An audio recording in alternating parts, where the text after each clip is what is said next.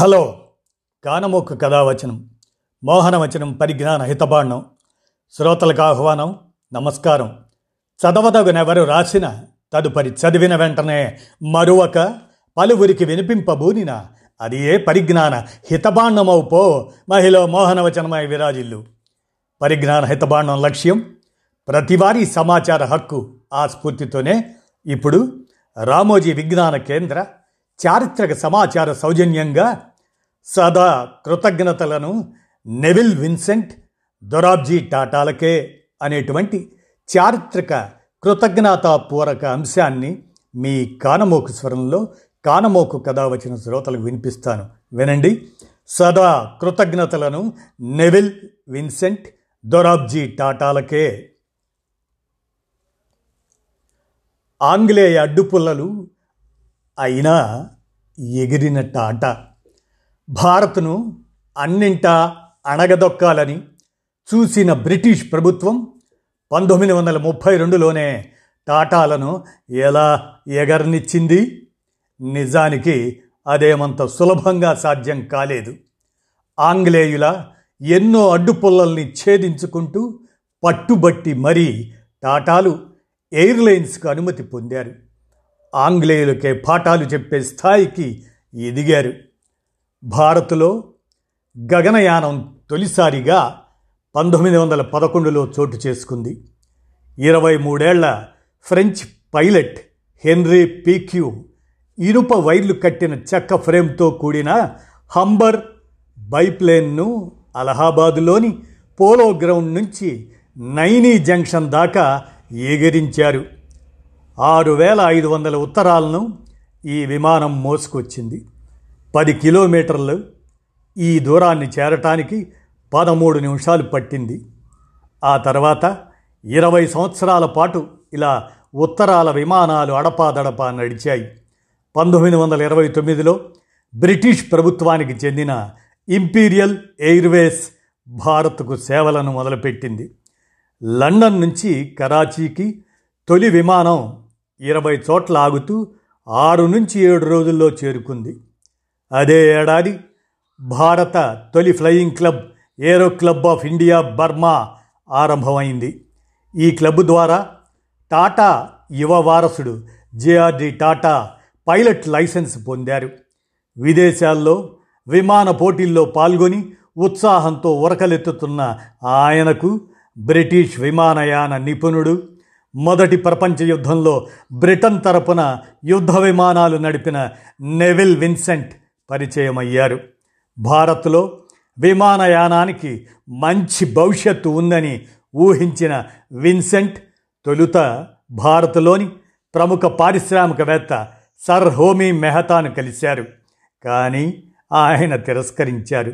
దీంతో టాటాలను సంప్రదించారు. యువకుడే కాకుండా pilot లైసెన్స్తో ఉరకలెత్తుతున్న JRD తమ సంస్థ చైర్మన్ సర్ దొరాబ్జీ టాటా వద్దకు ఈ ప్రతిపాదన తీసుకెళ్ళారు. తొలుత అంతగా ఆసక్తి చూపని ఆయన చివరకు విన్సెంట్ మాటలకు అంగీకరించారు. రెండు లక్షల పెట్టుబడి పెట్టడానికి సిద్ధమయ్యారు. వెంటనే దేశంలో ఎయిర్లైన్స్ ఆరంభించడానికి అనుమతులు కోరుతూ మరి టాటాలు బ్రిటిష్ ప్రభుత్వానికి దరఖాస్తు చేసుకున్నారు. కానీ తమ ఇంపీరియల్ ఎయిర్లైన్స్ సేవల్నే విస్తరించాలనుకున్న ఆంగ్లేయులు అనుమతులు ఇవ్వకుండా నాంచసాగారు మూడేళ్ళ పాటు కొర్రీలు పెడుతూ వచ్చారు. విన్సెంట్ మళ్ళీ రంగంలోకి దిగారు. బ్రిటిష్ బ్యూరోక్రసీని దాటి ఏకంగా వైస్రాయ్తో తేల్చుకోవటానికి సిద్ధపడ్డారు.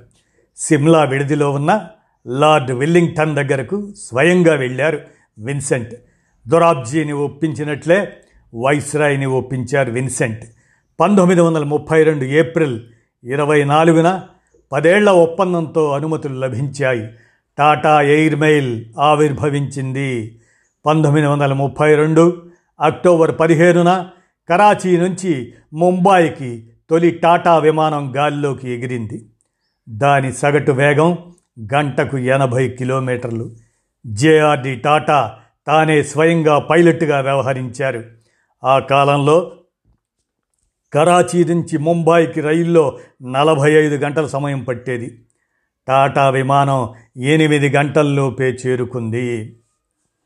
అహ్మదాబాదులో ఆగినప్పుడు బర్మాషల్ పెట్రోల్ డబ్బాలను ఎద్దుల బండిపై రన్వే వద్దకు తీసుకొచ్చి విమానంలోకి నింపారు.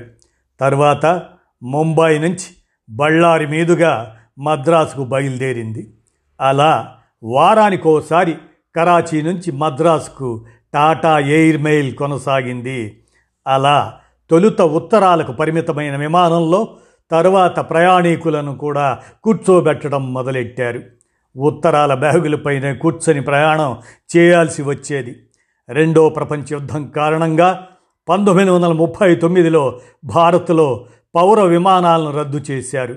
వీటన్నిటినీ బ్రిటిష్ ప్రభుత్వం స్వాధీనం చేసుకుంది యుద్ధ అవసరాలకు వాడుకుంది.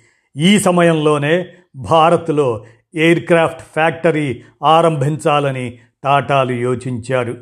విన్సెంట్ మళ్ళీ బ్రిటిష్ ప్రభుత్వాన్ని ఒప్పించే ప్రయత్నం చేశారు. కానీ యుద్ధ సమయంలో అంటే పంతొమ్మిది వందల నలభై రెండు ఆ ప్రాంతంలో ఆయన ప్రయాణిస్తున్న బాంబర్ విమానం మార్గమధ్యంలోనే మాయమైంది. ఫ్రాన్స్ సమీపంలో విన్సెంట్ విమానాన్ని కూల్చివేశారని తరువాత తేలింది. టాటాలు తమ ప్రియమిత్రుడికి బరువైన గుండెలతో వీడ్కోలు పలికి ఆ విన్సెంట్ గారి స్ఫూర్తిని ముందుకు తీసుకెళ్ళడంలో మునిగిపోయారు. భారత కీర్తి పతాకనం గగనంలో ఎగరవేశారు. విన్సెంట్ నైపుణ్యం టాటాల క్రమశిక్షణ కారణంగా తొలి ఏడాదిలోనే సమయ పాలనలో నూటికి నూరు శాతం విజయం సాధించటం టాటా ఎయిర్ మైల్ ఘనత. ఎయిర్ మెయిల్ సర్వీసును ఎలా నడపాలనే దానికి టాటాలు ఆదర్శంగా నిలుస్తున్నారు. బ్రిటిష్ ఇంపీరియల్ ఎయిర్వేస్ సిబ్బందిని టాటాల వద్దకు కొద్ది కాలం పంపించి శిక్షణ ఇప్పించాలి అని పంతొమ్మిది వందల ముప్పై మూడు ముప్పై నాలుగులోనే డైరెక్టరేట్ ఆఫ్ సివిల్ ఏవియేషన్ తన నివేదికలో కితాబిచ్చింది. ఈ విధమైనటువంటి చారిత్రక కృతజ్ఞతాంశం ముఖ్యంగా సదా కృతజ్ఞతలను నెవిల్ విన్సెంట్ దొరాబ్జీ టాటాలకే మనం కృతజ్ఞతలను చెప్పాల్సి ఉంటుంది. ఈ అంశాన్ని కానమోకు కథావచన శ్రోతలకు మీ కానమోకు స్వరంలో రామోజీ విజ్ఞాన కేంద్ర చారిత్రక సమాచార సౌజన్యంగా వినిపించాను. విన్నారుగా? ధన్యవాదాలు.